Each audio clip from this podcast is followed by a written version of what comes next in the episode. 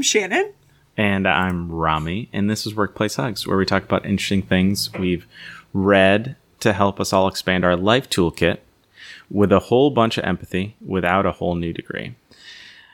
I've been kind of beating myself up over what we're talking about this week, Shannon, and I'm so excited about the topic, the book, uh, everything. What is it? What is it that we're talking about this week? Rami, you are getting so cheesy with introductions. I'm just gonna comment on that. So, Rami, I'm I'm so glad you've been going through an experience where you're beating yourself up because today we're gonna talk about self compassion. Yes. Yes. Yeah. So, self compassion is a book by Kristin Neff that I read. I don't know, probably like a year ago. Uh, and, and again, like you guessed it, it's a book about self compassion. But what I think is fascinating about this book as a person who deeply resisted being compassionate to myself is that in in the beginning of the book she's basically talking about why we should turn away from pursuing self-esteem and trade it in for some self-compassion instead. So I'm really excited for us to dig deeper into that because Yeah. I think self-esteem and like confidence and those things are things that I see coming up for clients like so often is something that they want more of. And this book really changed my perspective to say we need to just flipping like throw the pursuit of that in the garbage and start to focus on s- just like beginning with a compassionate approach to ourselves that then leads to I think higher levels of confidence. So, today we're going to talk about like what is compassion anyway? Let's get clear on that. Why is self-compassion better than self-esteem and how you can begin to embrace self-compassion what are the elements of it and then like getting into some tactical practical like tips that you can like try to take home to begin to pursue more self-compassion in your life I love it. And the the big thing here is really separating self-esteem from confidence, right? Like we're saying that self-esteem is a bad thing, but you want to be confident, right? Like you don't want to lack confidence. yeah yes i would agree with that. And i think the point of entry is through self-compassion to confidence but people perceive it as self-esteem. It's going to make more sense when we talk about Okay, it i promise. let's hop in. Let's do this. okay so first like let's get clear on like gosh like what is compassion anyway? So as kristin talks about it in the book kristin and i are on a first name basis apparently. As as kristin talks about it in the book uh, instead of mercilessly judging and criticizing ourselves all the time, we take a kind and understanding approach when confronted with like different inadequacies or times where we feel like we failed in our life. So she breaks it into like there's four elements here. Like first it's just like recognition of suffering. Like, oh crap, I'm going through something that's really hard right now. Right? And and if you think about this in terms of delivering compassion to others, I think that makes sense. Like oftentimes like just us acknowledging what is here for the other person can do a lot for them. The yeah, that's what I was going to say is like I'm thinking about it as compassion for others Yes. and then flipping it inward. But it Yes. starts with I think we're more used to showing compassion or having other people show compassion to us. Yes. Sometimes with clients, uh, the very first, first thing I'll do with clients is like work work through a coaching plan, and like identify strengths, and they'll say like, "Oh, well, I'm really, you know, compassionate," or kind to other people. And it's like, "Okay, great, awesome. Like, let's put up a flipping mirror." So some of that can get reflected back to you, you know, so that inner critic that's just on repeat in your head isn't so harsh. So yeah, that's the first element, just like recognition and acknowledgement of suffering, that like you're in a hard moment or in a tough place. Uh, second thing that she calls out is that it's about feelings of kindness, warmth, or caring that I think can come through when you just acknowledge what's here.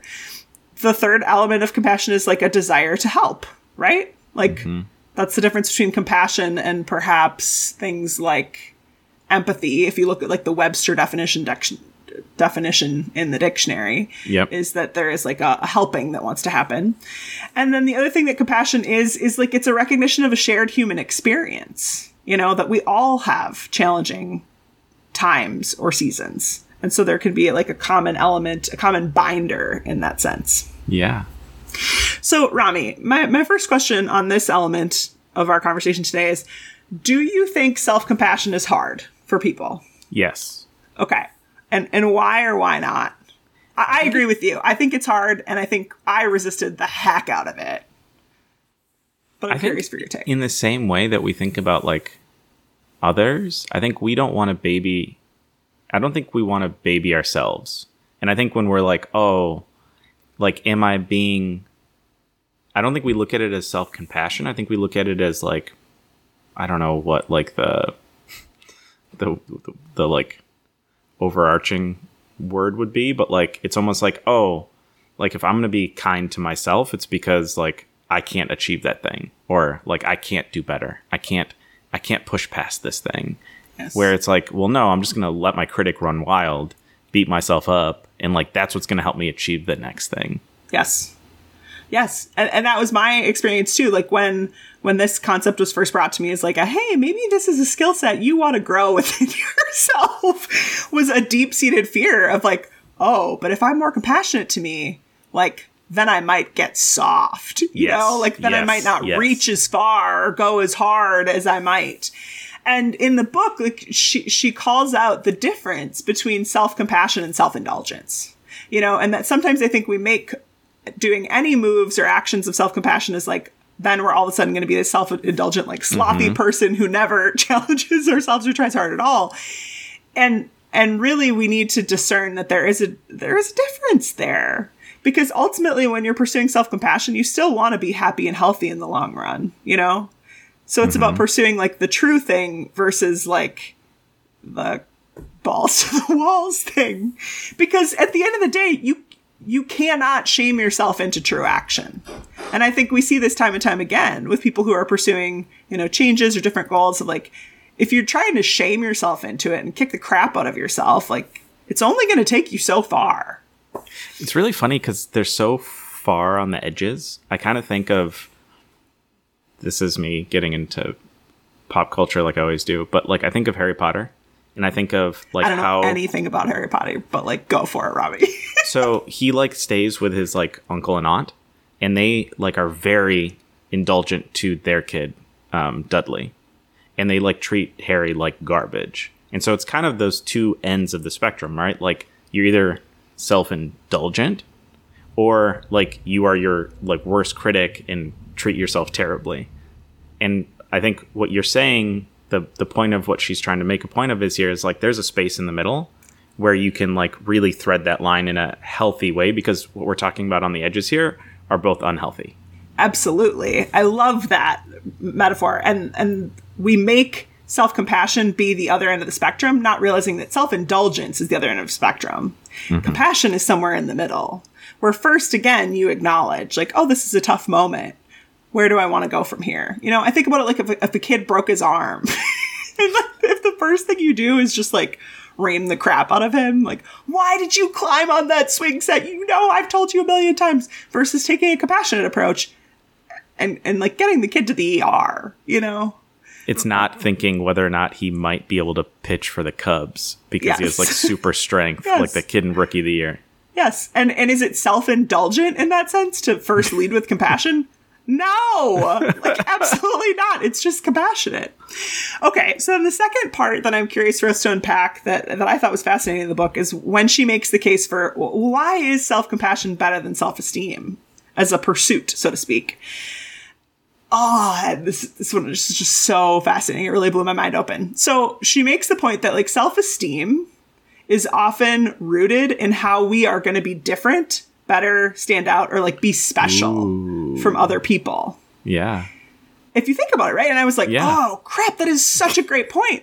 And it can create traps when we try to relentlessly pursue being different, better, special from other people. Like that like leads to things like, I don't know, flipping narcissism, mm-hmm. self-absorption, maybe being like prejudiced or discriminating or, or self-righteous towards other people. None of those are qualities that I want to possess within me. no um, And so it's interesting for me too. When I read this book, I was like, ah, oh, I I know we've talked about imposter syndrome before on the podcast, but it made me think like, oh, I wonder how much the pursuit of self esteem then creates imposter syndrome in folks. Because it's basically about like encouraging us to ignore or potentially distort or hide our uh-huh. shortcomings so that we can have great high self esteem. But then inevitably, it makes us feel like flipping frauds all the time if we do that. So again, like compassion can be the middle road point where it's like, no, you do get to acknowledge that you have shortcomings and like where do we want to go from there versus pursuing the self-esteem that then just makes us collapse into this pit of imposter syndrome Well, and I think you're hitting it right on the nose. And I think we missed that whole thing when we talked about imposter syndrome is like it really is the pursuit of self-esteem that that does lead us to imposter syndrome, which is so fascinating because it's just all propped up on this narcissism, self-absorption. How do we stand out? How are we different? How are we better, special? yeah But there's nothing there's nothing underneath it because we're not giving ourselves anything underneath it. Yep. Yep. Um, and then the other argument that she makes is that self esteem is contingent upon your latest success or failure, which makes Because it there's nothing else there, Shannon. That makes sense. Right. That makes sense. right. So, like, it's ever fluctuating. Whereas the point she makes is that self compassion essentially can offer the same protection against harsh criticism. You know, because like you're like, oh, well, if I have self esteem, then what people say about me or the just won't matter. Well, self compassion can do the same thing, but without the drawbacks of I don't know, potentially becoming a narcissist and self absorbed, or then eventually having an ultimate collapse into imposter syndrome because you're pursuing, you know, that that end. mm-hmm. So yeah, my mind was blown at that. It sounds like your mind is a little wrapping your brain around it too. it just knocked my socks off, and it was the first thing that ever that I ever heard that helped me soften around that belief that like, oh, but if I'm compassionate towards me, it's gonna make me a softie. Like, no, actually, it's been quite the opposite. Okay, so then the the last part that I want to tackle here before we go into the tactical is well, okay, great, Chan. Like this is so cool. I'm now with you. I believe I know what self compassion is. I believe that it matters. But like, how the hell do I do this? Like, how do mm-hmm. I embrace this a little bit?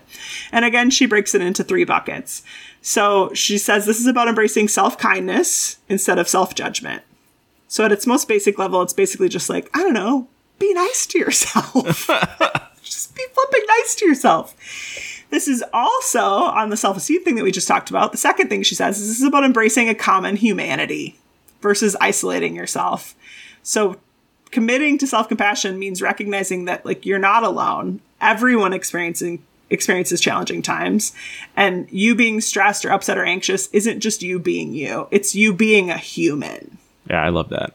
It's you I love human. that. It's almost like how do we think about being compassionate for others? Like what are those things that we do and how do we just do those for ourselves? Yes. Yes. And and letting that be a connector because it's our flipping egos, right? Our egos want us to be separate. Separate, separate, separate, separate, separate.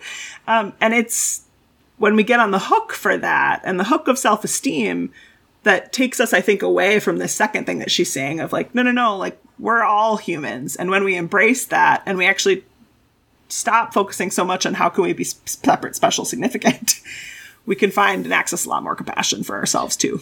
One, I think it takes some humility for us to be compassionate to ourselves because I think it's that ego that says like I don't need to be compassionate to myself because I'm better than that person. Yep. I'm better than that person I was compassionate to. I'm, exactly. I don't I don't need that.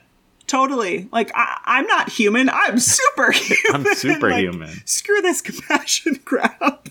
totally. Um, and then the third thing that she says of like what do we need to embrace self compassion is mindfulness versus an over identification with. She uses the label negative emotions. I'm a little bit sensitive to that because I don't like to think of anything as negative emotion. It's all just feeling. It's all just energy and motion Uh, but essentially like reminding ourselves that it's it's not about attempting to control our thoughts which i think a lot of folks who maybe need self-compassion the most try to do like how can i control? But rather about observing them versus just straight up believing them. Hmm. Just observe. So she talks about things like how do we r- respond to what the observation is versus reacting to it uh, she breaks it into a couple steps. It's like just like noticing, labeling, and moving on. Mm-hmm.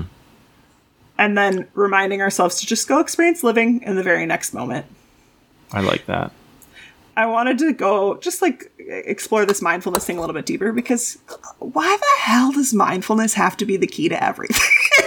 like there's this little bit of like a it sounds so simple kind of a thing that comes up sometimes with it but like if i go back through our podcast episodes i think like gosh like we really do talk a lot about just like you know like slow it down like get present to the moment what's coming up for you right now So I'm curious, Rami, what's your take on mindfulness and like how do you when when you hear things like this come up of like, oh yeah, you just got to be more mindful. Like what does that mean to you in your life? Like what does that actually look like for you?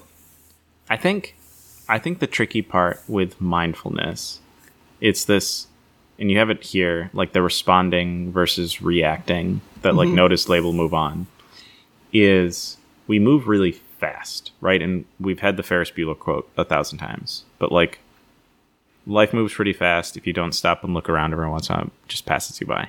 But I think it's how do we build those breaks into the day for ourselves to allow us to slow down? Because I think when we allow ourselves to slow down, right? Like for me, I'll go stand outside. It's usually sunny here, and I've never had snow here. and so I can stand outside almost every day. Um, but I think that is like I just go outside. and don't my phone. I don't have anything. I just like go sit in the chair in our backyard and just like take in the sun, get a little vitamin D, and just kind of like slow down and like let my thoughts kind of slow down. Because I think when when we're working, we're at that pace and it's like I, I got to work fast. I got to do this. We just had a meeting. Like everybody's talking, blah blah blah blah blah blah blah, and it's like no, let's just take a minute. Let's breathe. Let's slow down and like recenter because I think the the times in our lives when we react in a way that's different than I think who we are at our core comes from being stuck in a day that kind of gets away from you. Mm-hmm. Right? Like you go to five meetings, they all went different than you expected and you're running, you haven't checked your email, like you're behind on things, and then all of a sudden like you explode. Right? Now if you would have had time to recenter, that wouldn't have bothered you as much. But because you haven't had time for a little bit of mindfulness, you now are just taking on the emotion of the day rather than like finding who you are and letting that dictate how you react to things. Yeah. How do you do it, Shannon? I think it's in similar instances and ways. Uh, and I'm longing to try to find ways to like make it more approachable for clients. So I do have a regular meditation practice. I meditate for 20 minutes pretty much every day. But I am taking a lot more solace in like the two minute intervals of mindfulness, right? Like so if if you if you, you're not in a place for whatever reason where you can take on a meditation practice, how can you find the two minute pockets where you can just like be with whatever is. So Rami sitting outside in the chair in the sun. For me, honestly, it's like just monotasking. I think we've talked about that before on the podcast. Mm-hmm. So I have a bunch of new plants around our house that I need to water for 45 minutes every day. And it's just like, this is the only thing that I'm doing right now to just slow it down and be here and be in this moment. Or little, what I call like embodiment shifts, you know? So how can I be with whatever sensation is in my body uh, or adjust my posture in any moment to help me regain presence? Because what I find when I'm in more of a reacting mode, my energy in my body is like forward. Mm-hmm. I'm trying to like find a way to describe this on the podcast Yeah. without a visual, but like forward. It's almost like I'm leaning, advancing on what is in front of me. And so taking a posture that helps me get back to like a centered, like I'm, I'm not leaning forward, anticipating the next thing, but I'm just like here, fully grounded, fully vertical in my body. Yep. So things like that. But I do find that it makes such a big difference. It's made such a big difference in my mental health when I take time for just like those two minute breaks in between calls or whatnot to just regain center and be with what is here. And then notice, it gives me space to notice the thoughts in my head and choose my response versus just letting it take over the response. Yeah, I like that.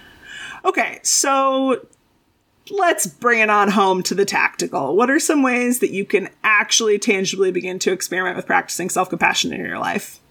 I think the first one that she talks about in the book is remembering that suffering equals, it's an equation, pain times resistance. So pain may not be optional, right? Like you may be dealing with a really crappy situation, but your resistance is a variable that you can change.